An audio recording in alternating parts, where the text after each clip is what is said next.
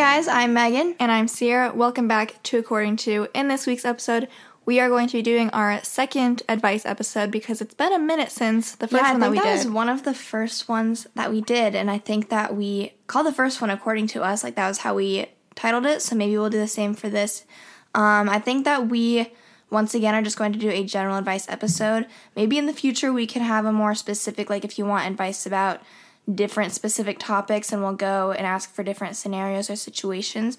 We could do that in the future, but this is just going to be another general ask away whatever advice you need and we will try and give you our best advice. But before we get started, we need to uh, get started with our weekly spotlight. And I think we might have the same weekly spotlight unless you came up with a different came up one. with a different one. All right, so the most obvious one that we both kind of are sharing is the Iowa Minnesota game. It was such a good game. I think I've decided it's in my top four games that I've been to. Who would have thought? If Yeah. you would have told me that playing Minnesota would be one of our biggest games of the year, no offense to anyone go- that goes to Minnesota, but like, I was just not expecting them to be a good team or I mean, I don't think anything. anyone They're probably like going to be the ones that win the Big Ten West now. So I guess congrats. Hey, maybe Um, Wisconsin will. maybe Wisconsin. Um, one of our one of the comments on one of our recent posts on our according to account was actually someone that goes to Wisconsin, and they were saying like that they were so happy that we beat Minnesota because that means that they're still in the running for winning the Big Ten West. So like. It didn't really help us that much, other than we got to like beat a number seven or number eight team, whatever they were, and then we rushed the field, which uh, may be controversial to some people, but it was still a really good experience and it was just like a really good atmosphere like Kinnick when you're like actually winning and like it was a close game so it, was, like such a so loud game. Uh, the reason that rushing the field could be like considered controversial, not really like, controversial, like no one probably cares that much some people were like, "Really, you rush the field like that kind of thing." The whole week leading up to the game, I was asking people, I was like, "Do you think we'd rush the field if we won?" And the reason for that is because we were ranked 23rd and they're ranked 7, I think, based off of the AP poll, and we were favored to win anyways. So in that sense, we were expected to win. But then I was like, they're still ranked higher than us, and we like, they're a top normally 10 team right yeah, now. we normally rush the field if we beat you know a top 10 and we're like team. pretty much like we're 23 it's not like we're up that high right now So I wasn't really sure. Even throughout the game, I was not sure if we are gonna rush the field. And then I think with like five minutes left, I start seeing people like kind of walking down the bleachers towards the field, and I would turn around. and I was like, "Guys, we're rushing the field." so I got pretty pumped after that, and it's actually our first time getting on the field. We did like rush the field when we won against Ohio State, but we didn't actually make it onto we were the sitting field. in such a bad position. Like we couldn't get around to be able to like rush the field. So by the time we like could have gotten onto the field like everyone was already like filling the field. So we could not get onto the field. So we actually got to like jump over the wall. I dropped my phone when i jumped over the wall and i was just like oh my god no one step on it no one step on it. And then i just like picked it up and i was like recording the whole thing just running into the middle trying to be like woo we did it. Um it was still super fun because i've never been able to like rush the field like that. And it was a trophy game so that made it like a little bit more of like you know something worth winning i guess. Um the football players get to like go run to the trophy and say woo we're keeping floyd here. Yeah. the trophy is literally a pig so. Bring home the bacon. I saw that caption quite a bit. or okay minnesota. So um, whoever runs the iowa football instagram page needs a raise or something because they have really good captions whenever we beat someone at least i think they do. Um, and so usually it has something to do with whatever the opposing school is where we like twist it and make it like you know we won or something. I don't know a good way of saying that. But the caption after we beat minnesota was ski you nah and i was like sorry what?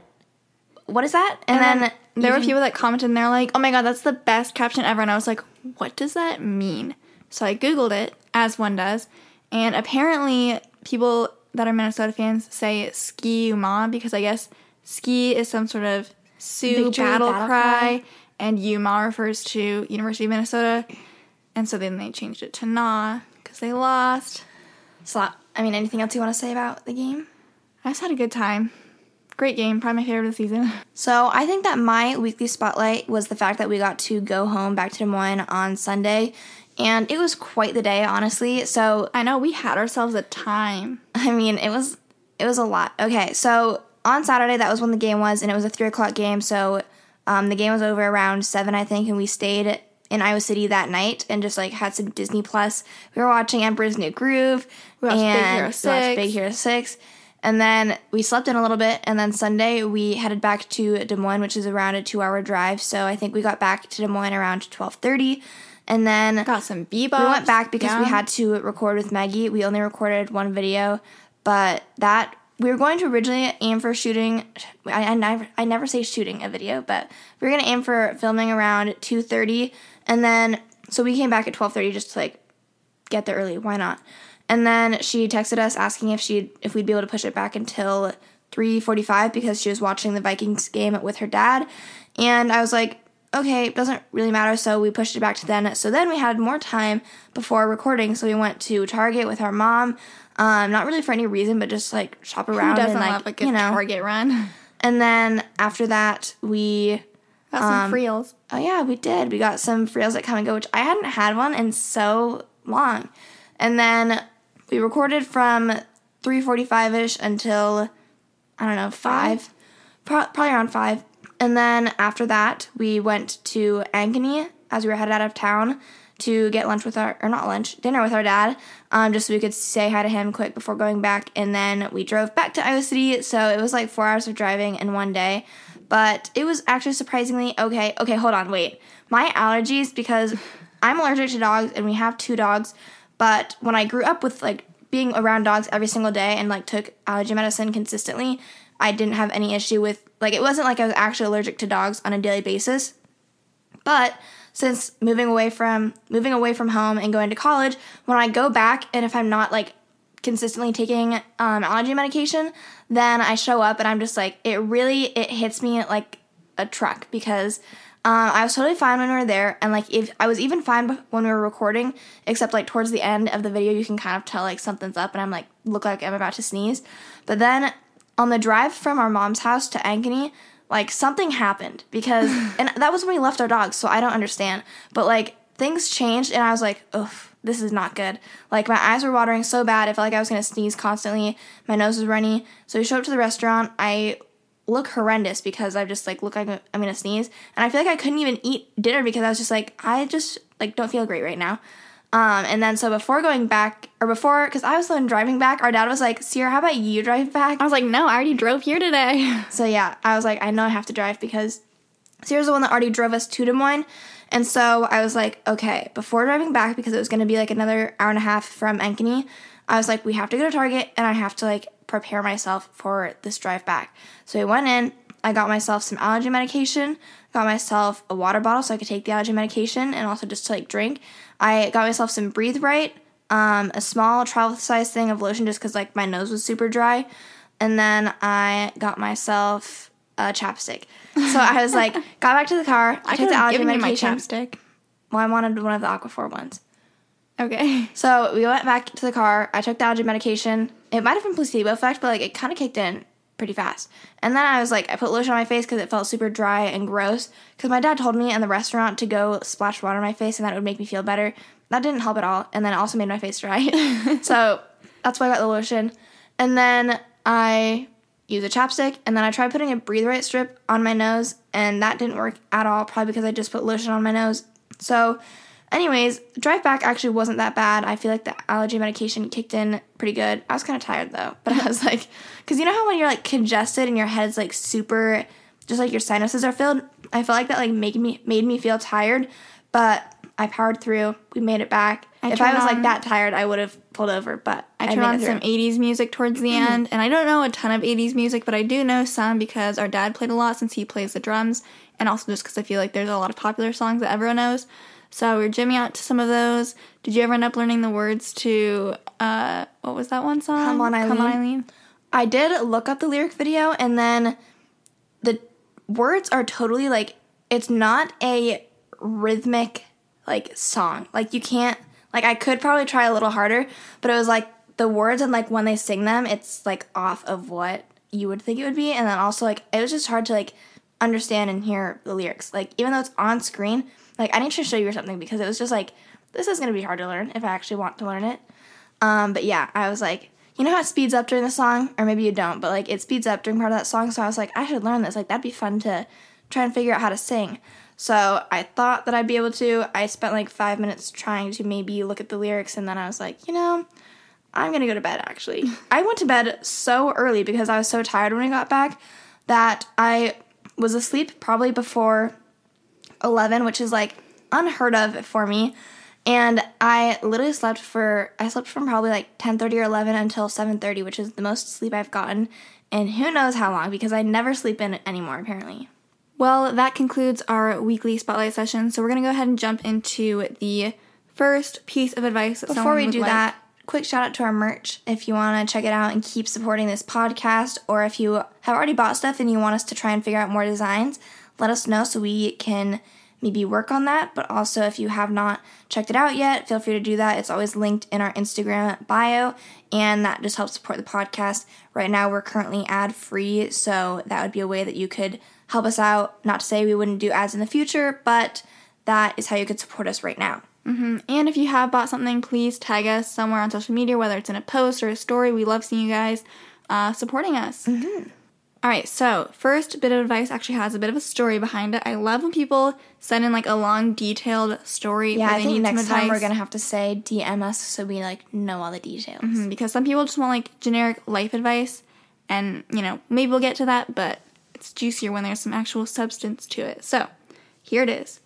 Uh, so first, like they originally sent us a like an answer to our DM being or an answer to our story saying, "Hey, like you know I have issues with my coworkers not liking me," and then they DM'd us to you know add some more details to their story. So I'm gonna read their DM right now. I started a new job about seven months ago, and I really enjoy it, but some of the coworkers are hard to deal with. I am a very goal oriented person. I set a standard for myself every day. The person who worked in my position before me was not the best worker from what I've heard, so I feel like the bar was set pretty low for me coming into the job. But because of that, I feel like I look like an overachiever or that I'm trying to work my way up in the company, which is not my intention. This is a stepping stone job for me to get experience. It's just hard to deal with coming to a job where people look down on you for working hard and completing what the tasks completing the tasks that you're given every day. Yeah, I know, hard to believe, haha. Any tips on how to deal with the negative energy? And I don't plan on changing myself to please them because at the end of the day, I want to feel good about the work that I do. It's okay if you don't answer my question. Uh, she loves our podcast and our videos, so thank you. Thank Um, you. I think great question. Definitely a unique situation, at least I think.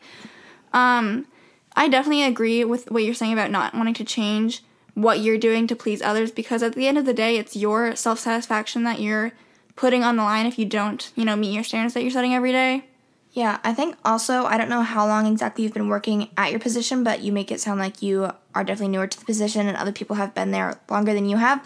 So I think that that in itself is going to be like, okay, there's a different dynamic that you're not necessarily automatically fitting into, and maybe other people get, you know, other people, the longer you're at your job, are going to get comfortable with whatever work they do. Um, and also, probably, you know, you lose a little bit of that motivation, which you seem to still have. So I think that you're probably different from your coworkers in that sense of where you're, you know, wanting to put effort into whatever work you're doing, and they might be comfortable with what they're doing and say, like, I'm getting my job done exactly how it's supposed to. And I think it's just a different mentality between you and your coworkers that you might not, necessarily end up meshing completely. I think that that's also like just a personality type thing too.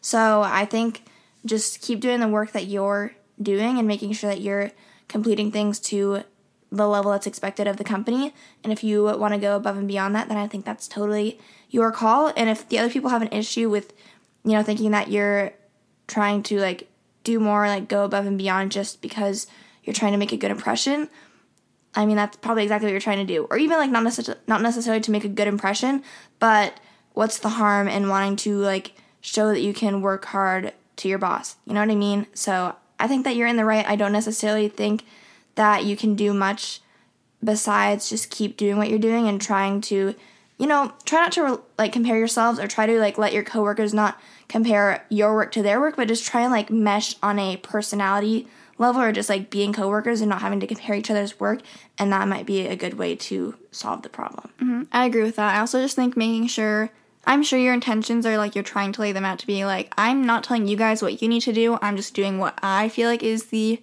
best, you know, effort that I need to put into the job. I'm not saying that you guys need to put in like X many times effort as you are doing. I think mm-hmm. just being clear that you're setting your standard for yourself and not to try and one up them because I'm sure that's all you're doing. And then I really liked what Megan said about trying to get to know them on a more personal level so that they can befriend you and you guys can actually get along and enjoy each other's company because I'm sure you've spent a lot of time together And not just working together. focusing on work because that's when they're going to be feeling like it's a comparison and whatnot. All right, I have another. I have the next one. So this is how to decide what college you should go to. Um, I also saw someone else asking about um, whether or not they should go to a community college or I had good advice a for that. University just because they don't want to miss out on the college experience. So we touched on this a little bit when we did a podcast episode with Haley, and she's post grad. So we talked all about that and how you should decide a college that works best for you. So you can go ahead and start and give whatever advice you feel like you have. So, as far as deciding between a community college and a four year university, I'm going to give you a little secret on the life hack that so many people who end up going to Iowa do. So, obviously, Iowa is like a huge school. A lot of people, you know, either want to come here for four years, but maybe not, like, they're not able to afford it. So, their little, like, work around that is to attend a nearby community college. It's called Kirkwood, and they'll go there for two years, but they'll still live in Iowa City and still be in the same area as all their friends who are at Iowa. Or, like, you know, they're still able to, like, go to the same places as all the Iowa students are able to, but they're only paying for the community college mm-hmm. education. And then after two years, they'll transfer to Iowa and, like, they still have their same friendships and, like, the same people, the same places. So I think that's a good workaround about dealing with price and then also getting the college experience. Yeah, and going off of that too, if you like if sports are a big thing at like a big university that you want to go to, then you could totally be able to like get tickets to go to the major university sporting events. Like we have student guest tickets for students. Like if you're friends with a student at the university, then you can have them buy a student de- a student guest ticket for you. So that way you can still go sit in the student section and it really like no one would know. Just get your Hawkeye gear and Yeah. you'll pass as a I mean, student. whatever school you go to. Um, I think that another thing of advice I have is I'll give a couple of different advice or a couple of different options for advice depending on whatever your scenario is. So if your parents are in, or if you're in a situation where your parents are paying for your college, I think that it's worth like the best case scenario might just be like sitting down with them and seeing if they're genuinely willing and wanting to pay for your college, then maybe and this is speaking in like terms of like for us in Iowa, yes, going to big universities are uh, it's more expensive, but it's also not like the most expensive university in the world. So um, it's pretty kind of standard for parents to like pay for their kids' college to like say, yeah, you can go to a big school university, at least in Iowa, and it's not a big deal. Like the private tuition is when it starts getting expensive. Yeah. Um, but that's usually not the case for bigger state schools, and that's where you're going to have, in my opinion, like the big college experience. I personally don't understand why people go to private schools. Or if out of you, state. If you go to private school, maybe let me know because then you're not getting the big university I do experience, and then you're also like at a smaller school and it's more expensive. Like I don't see the plus in that, but maybe it's just not for me. I do know that a lot of private institutions have really good scholarships, but like if anything, I swear it only works it down to being what like public in-state Yeah. would be, and then it like there's no scholarship on top of that. Yeah. So that's another thing to consider. Obviously, I'm not saying like if you're a senior and like you can't just change all Yeah. your grades and your ACT score But one of the bat. you're going into one of my next tips. so if we have some younger listeners here, maybe um, young high schoolers, or if you have a good GPA already, um, do not underestimate merit-based scholarships and how much those can help out. Sure, you can apply for other online scholarships too, Honestly, and don't. also, I would also say don't waste your time. But Um, as like a good influential person, I'd say do apply to those. I applied for a couple. I literally you don't hear anything back for ninety nine percent of those. Um, but you know you can do it if you want. See if you get lucky. I just honestly don't think it's worth the time to even bother. But me and Ciera got merit based scholarships that was based on our ACT and GPA. And those are guaranteed scholarships. Like you can look this stuff up beforehand. Yeah. Say what do I need to get as my GPA? What do I need to get as my ACT score? And So then it's like not I like guarantee that scholarship. thing. It's like you get that stuff and then you apply, and also like you have to be accepted. Like our in-state schools are not difficult to get accepted into, so this depends based on the state you live in. But we knew we were going to get in. We knew that we had those scores needed for the scholarships because it's already posted online. So most merit-based scholarships are already going to be posted online, and then all we had to do was like we got accepted and we automatically get the scholarship. And then also, even after we got accepted, we retook the ACT to try and get um, the scholarship above. And so, even though we already applied in like during our senior year, uh, we could have stuck with the lower level scholarship. We tried one more time, and it ended up working out because we got the score we needed to get like the one up above that. And the So- only reason that we wanted to try for the next one was because it was significantly more amounts of money. I don't know if that was proper grammar. it was not. But, But basically, it was worth it for us to take the ACT one more time to like try and get uh, the next higher scholarship. And that's another thing because like our scholarship makes it cheaper for us to go to Iowa than like it would be to go to but anywhere else. Yeah, even a community college. So I think that you have more say than you probably initially think you do as far as like what are my options for going to community school or what am I saying? Like college.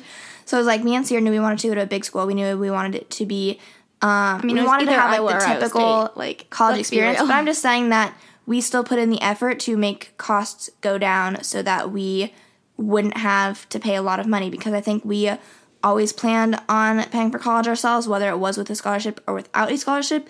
And so that obviously just helped me out in the end, making sure that I didn't have to pay so much money because I got a scholarship. So I know that if this is like later on in high school and you can't necessarily completely revamp your GPA, then that might not be an option.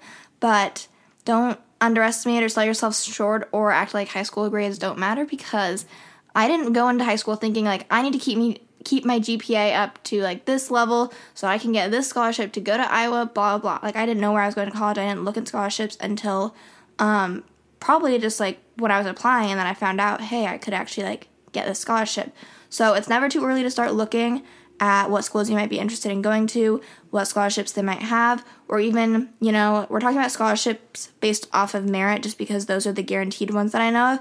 But there's also scholarships that you can apply for Like through elsewhere schools. through the school and not based on GPA or grades or anything. So look at those as well because really anything helps. Mm-hmm. I would also just like highly deter people from going to out of state schools. I don't mean to sound like a negative Nancy here, but out of state tuition is a heck of a killer. And unless you have a really, really, really good reason for wanting to go to that school, like I don't think. Here's what I think.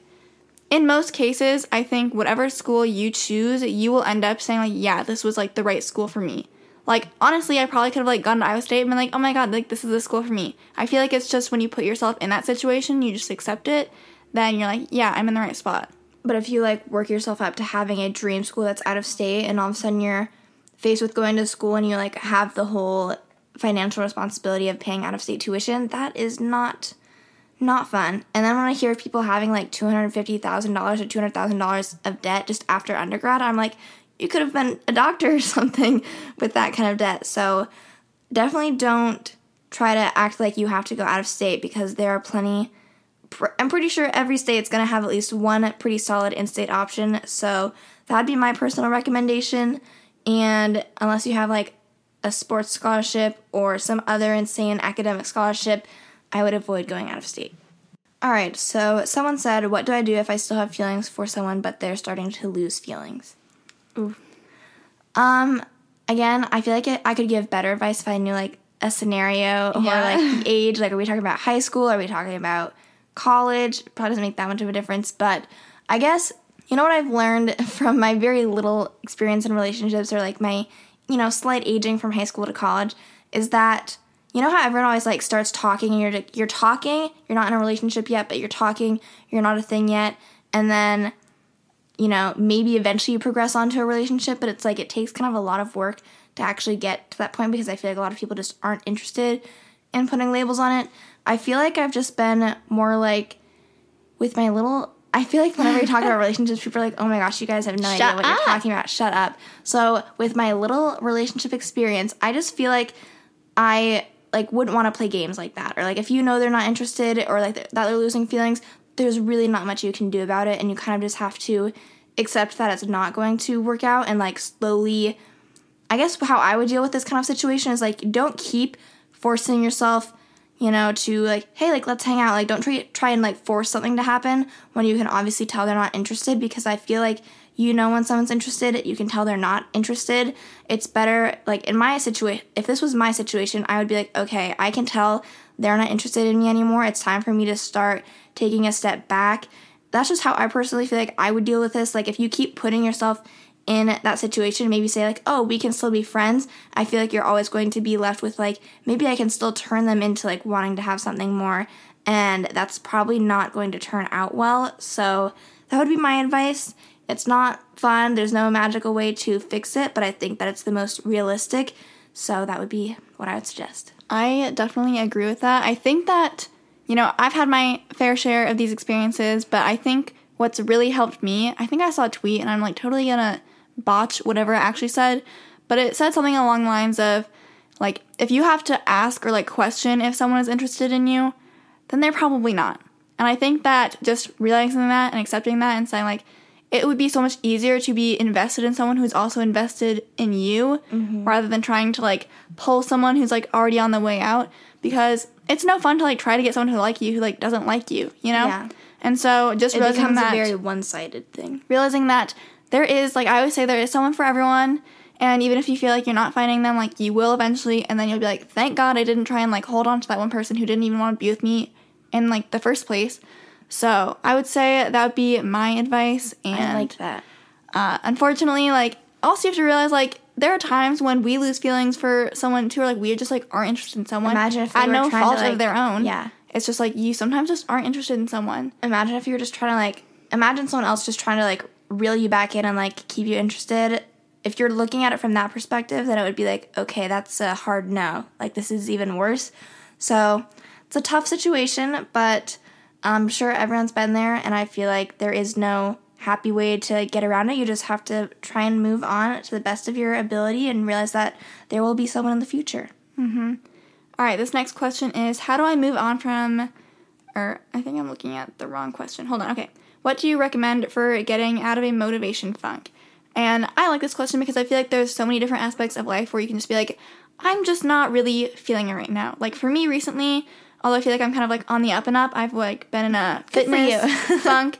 Uh, and I think that getting that new gym membership that we've talked about has really helped me kind of figure out like a solid workout routine because beforehand, I just had the goal of working out four times a week and I wasn't quite sure how to always accomplish that. And like for some reason, it's really hard for me to be in the gym for like more than 45 minutes at a time right now. And like, yeah, that's kind of part of our funk right a now. Drag. So, uh, one thing that's helped us, we have this like app that our university is using. It's called Plyo, and so like it will time you however long you're in the rec center or like wherever there's a gym on campus, and you get points for that. I haven't used the points for anything yet, but I, I feel haven't used the points either. I actually have a lot right now because I go pretty often. I get all the points, but then I don't spend all, any of the points on anything. Even though, like, if I get smoothies, I could get like discounts on smoothies. I just haven't gotten a smoothie in forever. But that also keeps track of the time, so it's been nice. So that means here at least can kind of like say no, like let's stay until forty five minutes at least because we've had it's been a hard. hard time doing that. I I don't don't, know know. It's like it's just been. I feel like we're going through the workout so fast and doing quite a bit of stuff, but then somehow it's only been like twenty minutes. Right? I'm just like, what I'll the heck look at Megan and be like, "We've only been here for 20 minutes. Like, I don't believe that." So if you guys ever feel that, we feel it too. It gets annoying. Going to the gym is not always fun. Um, however, above all, I still think that the dedication and discipline of going is what replaces motivation. But then also, I think the best way to get motivated again is to try something new. So in the case of us getting a new- new gym membership, that's something new. It's been really fun for us. It's a change of scenery. Even if it's like um, you need more motivation studying, try going somewhere else. Go to a coffee shop. Go to, you know, me and Ciera study at Panera a lot because it's like we don't get coffee and so, but we do like food. So we go to Panera. And like And changing so- your scenery helps you out so much. One, changing your scenery physically gives you a break Mm-hmm. because we'll go to Panera for like a change of scenery, and then we'll be there for a couple hours, and we'll say, "I actually like need to leave Panera now because Yeah. like I'm tired of being here." And then like that drive back gives us like that time to just relax, like listen to some music, and then when we get back to our apartment, maybe take a little bit more of a break and then like get back to things. So I really like changing your scenery to give you motivation, but also what Megan said about specifically exercising, but this can work for everything, is like the discipline is what's going to be there when the motivation fades. Also, if you're in an exercise funk, I think one of the biggest things you can do is like dress prepared to work out because mm-hmm. if you're already dressed and ready to go to the gym, that's what Megan and I do a lot of the time when we go to class. We are like wearing leggings and a workout top and like a sweatshirt or something, and then after class we just go to the rec, take off our sweatshirt, put our hair up, ready to go. ready to go. So Whereas like if you're someone that wears something else that you're not ready to work out and you have to go back to your apartment and then change and then get yourself to go back out to go work out, I feel like you're just going to be less likely if you're already not motivated enough to work out to be like, you know, I don't really feel like it and then I'm gonna skip. So it's all about discipline, but it's also and getting there, I think, is also half the battle. it is. Like it really is sometimes. Or if you're like waking up in the morning to work out, that's tough too. I think that the more you do something, the better your body adapts, which is good as far as like waking up or you get more used to it. But it's also like that can be a bad thing because over time you adapt and you're like, I don't like this anymore. Like it feels like That's why you're on repeat. your routine so good, too. it could be switching up the days that you work out. It could be switching up the time of the day that you work out, or you know the modality that you use to exercise. So whether that's you know you want to try a group fitness class or maybe you want to try a cycling class. A lot of times recs too, especially if you're uh, on campus, they have a lot of different group fitness classes. Uh, oh my gosh, group fitness classes that you can try out. So you know, me and Sarah got a gym membership somewhere else, but there's also you know there's literally spin classes that we could take at the rec if we were so inclined. I'm not personally inclined, but if someone else Hey, we take our uh, 15 minute spin class at Hotworx. That's good enough for me. the one we did today was really hard, guys. It was like 45 minutes. Ooh. And it was with the resistance band. And like, it was hard also, but it was barefoot and you had to put the resistance band like under your feet. And it kind of like pinched Pinched. my feet hurt. when it would like be not stretched. I don't know how to like describe this, but it kind of hurt my feet. And then also my band almost got stuck in the vending machine, and then Ciera, I'm pretty sure paid for two Well, different. okay, to bands. explain why the band was in the vending machine, that place, if you like want to get a band, you can like it's in the vending machine. Yeah. I feel like I had to clarify that because you don't normally get. So I got machines. mine, and it was like a light. Well, there are two different types of tension. I got Mine the too heavy. light one, and then that was the only one left. But like I paid for it. It was like the thing spun, so it should come out, but it was stuck. So Ciera, you know, swiped her card, was getting another one. She had to get the one next to it, which was heavier tension because the other one was now out, and so she pushed hers out, but then it didn't work at all. It didn't move, like nothing moved. And then she swiped her card again, so I Hopefully, I think didn't he get got charged twice. you probably did. And then it finally moved and it came out. And then mine, like it shoved mine a little bit, but it was still stuck. So I was like, oh my gosh, I'm gonna, have to really pay for it again. And then we shook the we shook the vending machine a little bit and we got it out. So also, there was no one working there at the time. It's like a twenty four seven place, and no one got there until nine. So we were on our own. no one's there until eleven. oh, well, we were on our So, anyways, we got both of our bands, and Ciera's was so much heavier than Yeah. mine. Like two, there was three instructors on TV. Two of them are girls. They're using the same one as I am, which was still hard. And then one of them was blue in the video, but I think it was the same tension as Ciera's green one. And that was, and a, was a guy, man using which- it. So I'm just saying that man is stronger than Ciera is. Well, the first thing we did was uh like front raises with the band and you're supposed to like lift it just above your shoulder joint and I was like struggling to like lift it to my belly button. So, after a while Megan's like, "Okay, we can like switch bands." And that really did save me a little bit. All right, my next thing that someone wants advice on is how to do well in college, especially science classes. That's Ah, good because that's what I can give some help with. So, Love them. All right, science classes that we've taken. We've taken uh, principles of chemistry. I'm not sure what that like differs in its naming other places, but it's like harder than general chemistry, but way easier than organic. I'm pretty sure. Uh, we've taken foundational biology courses, microbiology. Uh, we're in endocrinology right now. That's going pretty well. We took Um, physics one, we're in physics two, and we took anatomy, and we're we already took physiology, And then we're, also exercise, in phys exercise phys right now. So we've I taken that's all of our science courses. yeah, we've taken quite a few. Um, I think let's kind of cater to the more general courses first, just because that probably applies to a larger larger amount of you guys. Mm-hmm. So um, chemistry was the first class that we took. That was a science course. That was like our main Yeah. science course. So the foundational courses for most, like for chemistry and biology, they're called weed out courses, and that is because they want to weed out the students who don't do well in those courses, so that they don't advance on to the more difficult courses. So it's like if these people are pre med or pre whatever, like this They will of no like, longer be. yeah. So they'll be like, okay, I'm not going to do that. I'm going to like switch to business or something or some other major. And I think that's like those courses are designed to be difficult to get the people because I always thought that like, oh my god, chemistry's hard and like it's just gonna get harder. Like biology's hard, it's gonna get even harder. And I found that the higher up classes that require you know chemistry and the foundational biology, like they're not like easier, but they're I guess not here's what I would say. Here's how I would describe it. So our foundational biology classes, we took two of them. That like that course sequence was supposed to be the weed out course. So there's a lot of people in it. It's a giant lecture, and then obviously they're trying to simplify it down so not as many people are taking biology or pre med or whatever. And so I think I'm trying to give like a rough estimate of what I think my grade ended up being in that class. And in those earlier classes, they're usually curved so that it kind of corrects for however difficult the class was. I think that I got like an 85 in the class. So still good, but it wasn't like an A on its own, but it curves up to an A. That's what we both got in that class. And then obviously there's people that I think like there's a pretty big range honestly. Like you could do like an 80% and I think still got an A. Maybe I'm wrong. I don't know. But I don't then fully remember. um, for example, like in our bio classes that we took last semester and then this semester, they don't have curves. And so you kind of enter that class being like, yeah, They have like built-in curves where it's like the professor says, "I've kind of lowered the standard of what an A typically is. So now instead of an A being a 93 and up, an A is like a 90 and above." Yeah, that's usually how our classes work now.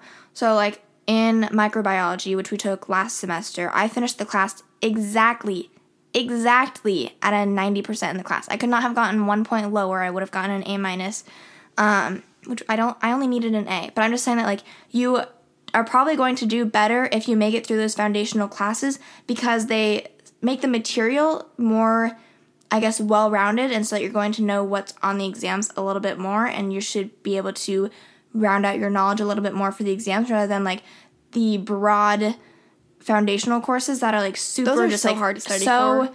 You know, it it includes so much information that you have to like really, really, really put in the effort to know all of it to try and like do well on your own without the curve, which I think me and Ciera definitely still did put a lot more effort into like those courses to do well on our own without relying on the curve because you can't always rely on the curve. You want to try and do as best as you can on your own, but just know that that's part of the structure of those beginning level courses is that they're not expecting everyone to get, you know, 95s on the exam. Absolutely. Somehow not. there are people that get 100% on those, and I'm just like, I have no idea how you guys do it.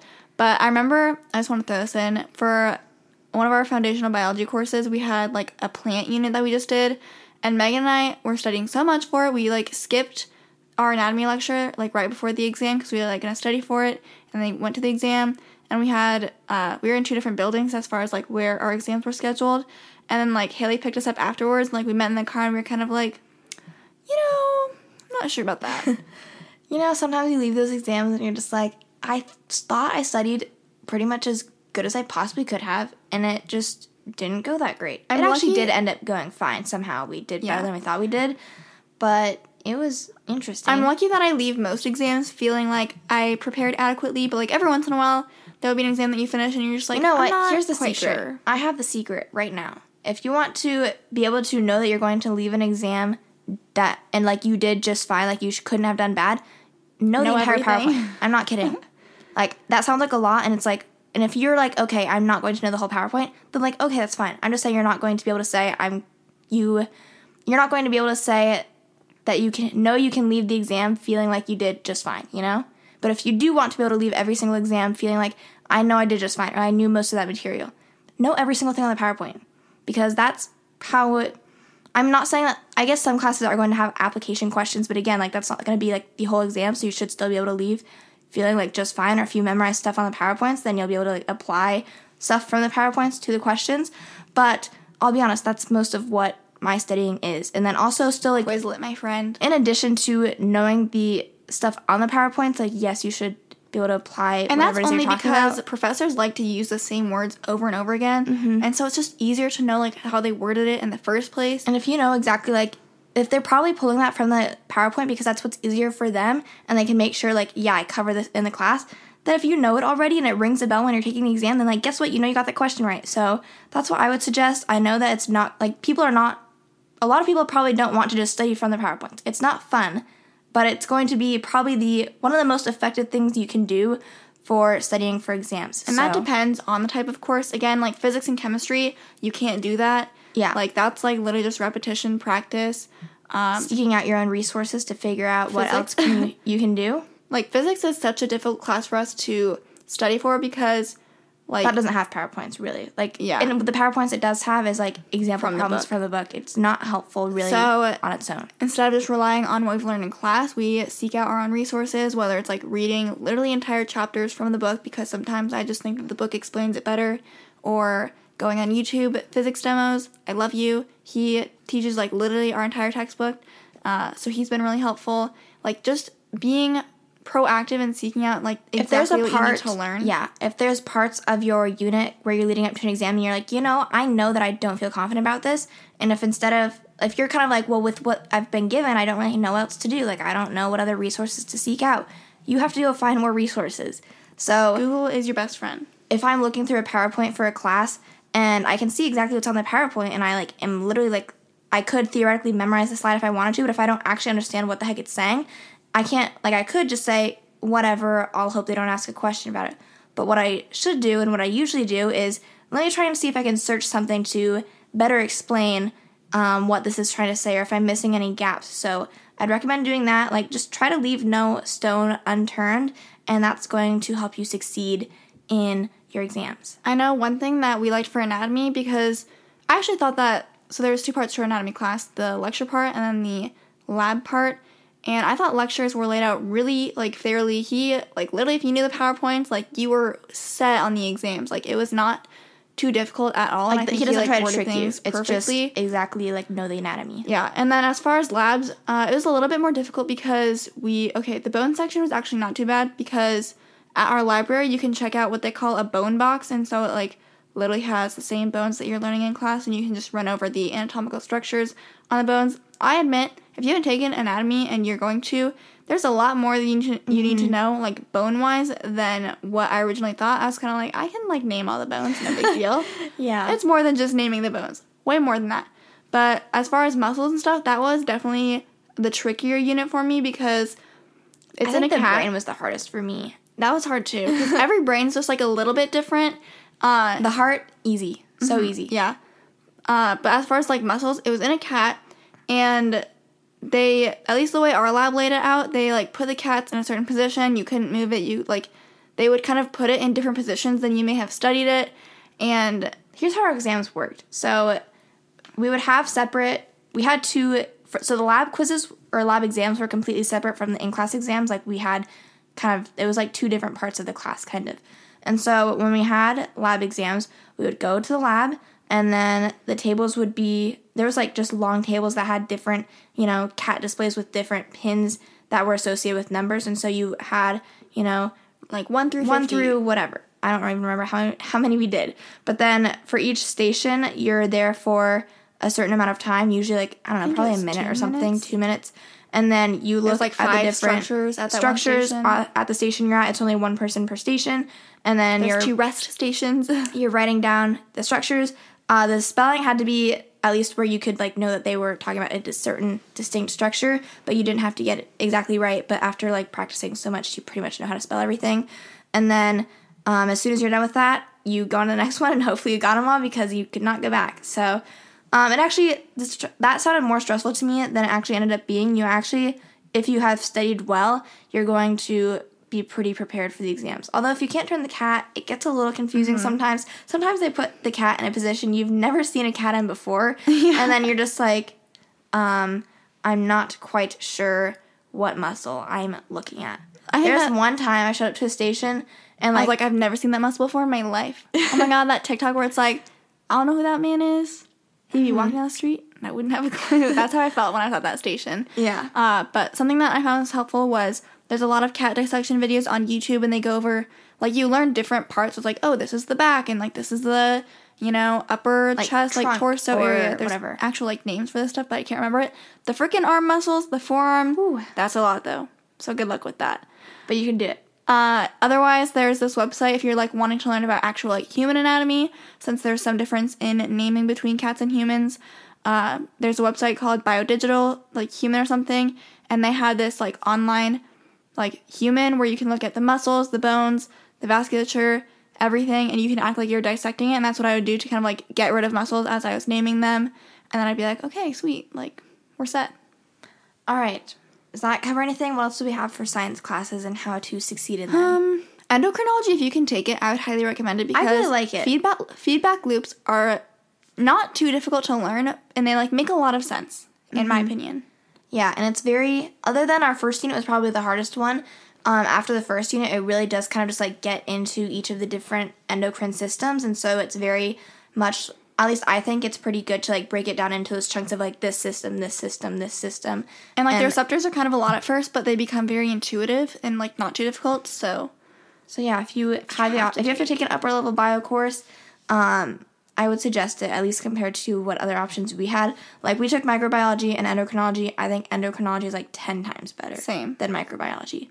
Not like microbiology was actually easier than I thought it would be, but that's because I think we had a good professor and he was pretty chill. And like if you knew the slides, you were pretty set. But I just still think endocrinology is set up better. All right. Um, do you have a thing that you want to bring up, or should I go again? You can go again. All right. This is kind of just also school related. So, how do I keep going after failing a big exam? I even need to retake my semester. So this is a this is a big one. So first of all, I'm sorry to hear that you have to retake your semester.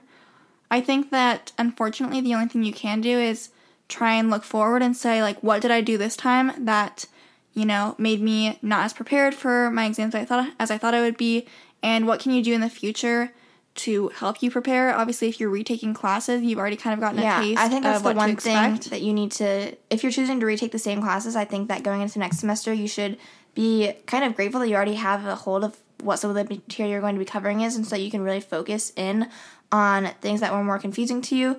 Um, it could also be a time where, unfortunately, maybe you should take a look at what classes you're taking, and do you think that you can actually do them well, or do you think you need to you know, try a different program or change your major, or, you know, if it's even just trying to change out, like, you took one upper level bio class right now, but you want to try, try taking like a different upper level bio class, then you could always try that out as well.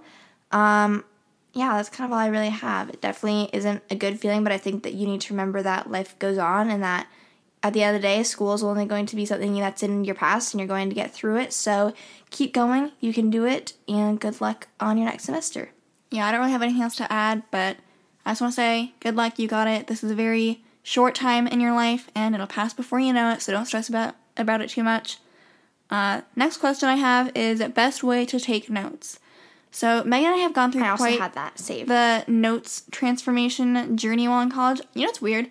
I feel like I don't remember taking notes at high school, like notes in high school at all. Like I'm sure I just had like a notebook out and was kind of just like writing down whatever the teachers were writing. But I definitely think that once I've gotten to college, I've kind of figured out what works best for me. And Megan and I kind of do the same thing. Last semester was probably like my worst semester for taking notes because I was taking them in a notebook again, and that's just like not the way that I roll. So, So how do you roll? well, first semester we printed off like all of our lecture slides, and I think that's like great in practice, which is why I think that our iPads now are like the perfect solution because I really think like you guys got to write on Yeah. your lecture slides. You gotta have something tangible, or like you know, a lot of universities will have a like online component for all of their classes, and most professors, at least like pretty much all the professors I've had, not every single one, but 99% of them will upload their PowerPoints and they usually do so before class. So you have access to them, you can print them, you can download them, whatever it may be. And then, you know, you don't have to do 99% of the copying when you're in class. You just have to say, this is what they're emphasizing. Let me underline that. Or like when I'm I actually utilize highlighting a lot more than I used to. I try to write my own notes in as well, but sometimes it's like the slide says a whole lot of words, but you sometimes just need to know like a summarized sentence for it. And then I can just write that on myself, or I can just like highlight keywords and be like, this, this, this. That pretty much summarizes the yeah. whole slide.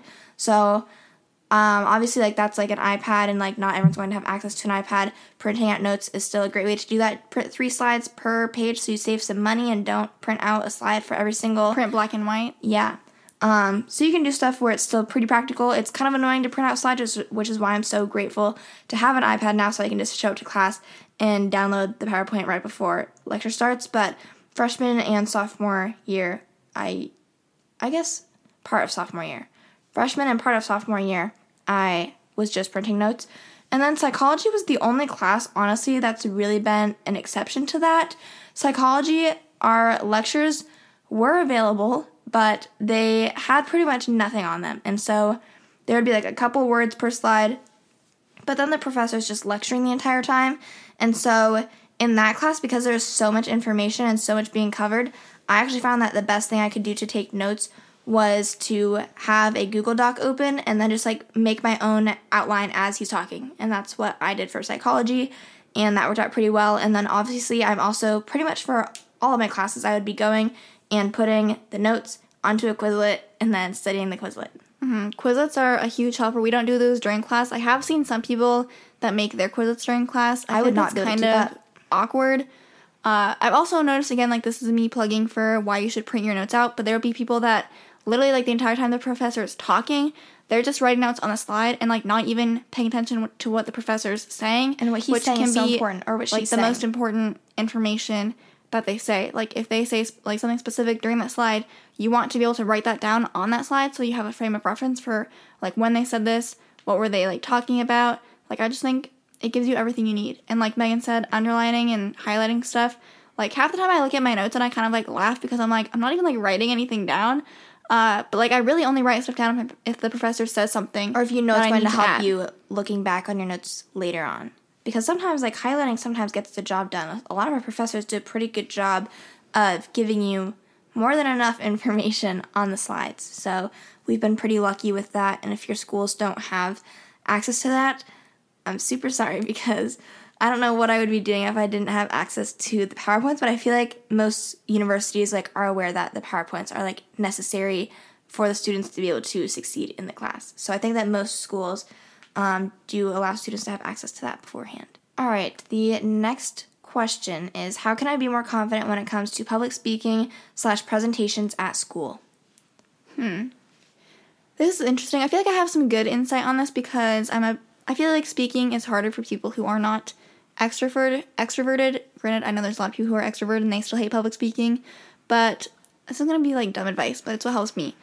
I feel like the only reason I'm nervous to speak in public is because I'm afraid of looking dumb. I'm pretty sure this is Therefore, thing. the only thing I can do to not look dumb is to do well. And I truly like don't have an issue with like maintaining eye contact. I feel like I've always been pretty good about like looking around Or- the room. Um, I would say if you don't like keeping eye contact or if it's just harder for you and you're not very good at it, usually you're presenting to a group of people.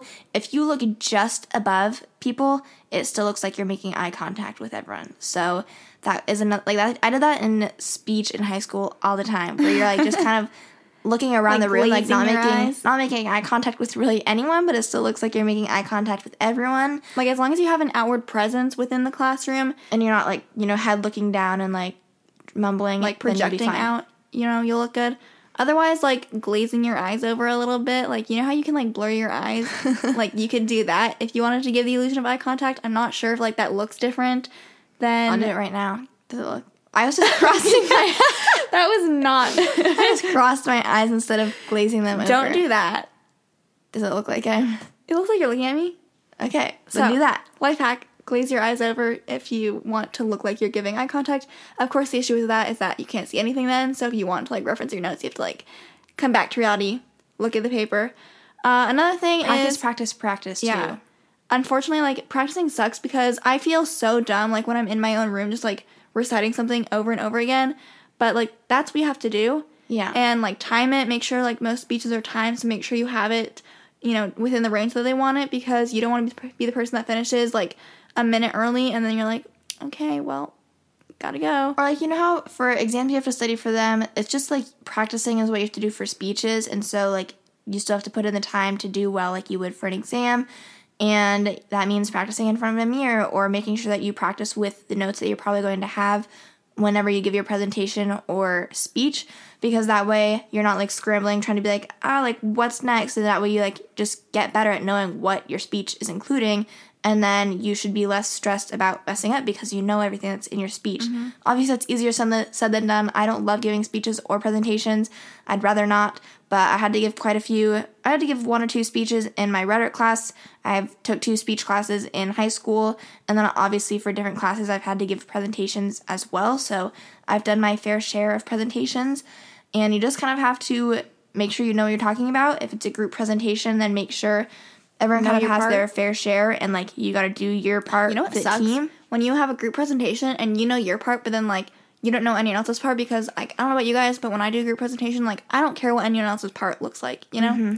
But if they were presenting and then I'm like, oh my god, you're not saying this, like you're not even saying what like actually happened or whatever, that drives me crazy. Because then like, what are you supposed to do? Jump in? Like yeah I don't know.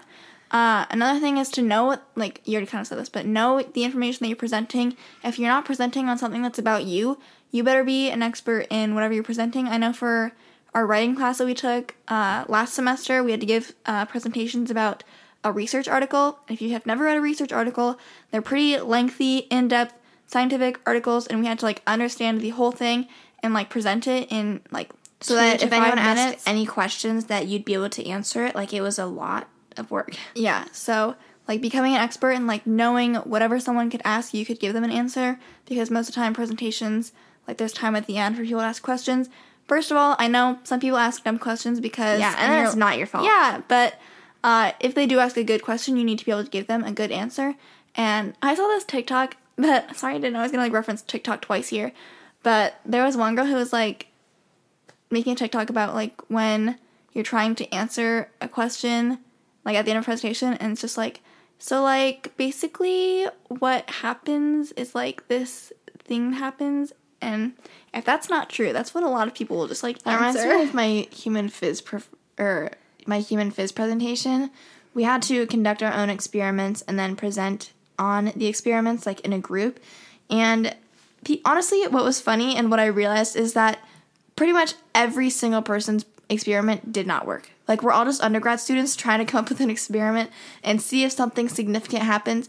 And I don't I can't remember a single group that had significant findings in my lab. And then you still have to present on your experiment kind of saying like what you were thinking was going to happen, what was your process like, and then also why did you not experience what you thought was going to happen. And so it was pretty much everyone just presenting on a failed experiment. So that was interesting. And then you get asked questions at the end.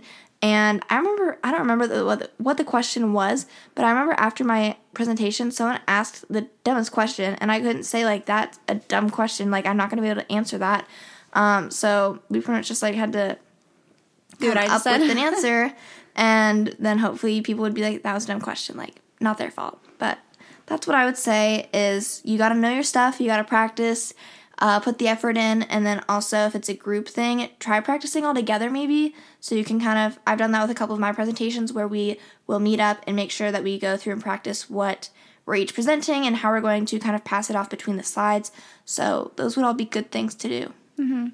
All right, next question is Do you think this is gonna be our last one? yeah, how to come to terms with growing up.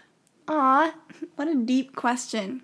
I didn't see that one. That must be kind of new. So, I like this one because I feel like every once in a while I find myself being like, it's mostly when I go on like Webkinz or Club Penguin, and I'm like, this is weird mm-hmm. that I'm on this now. You know what I mean? Yeah.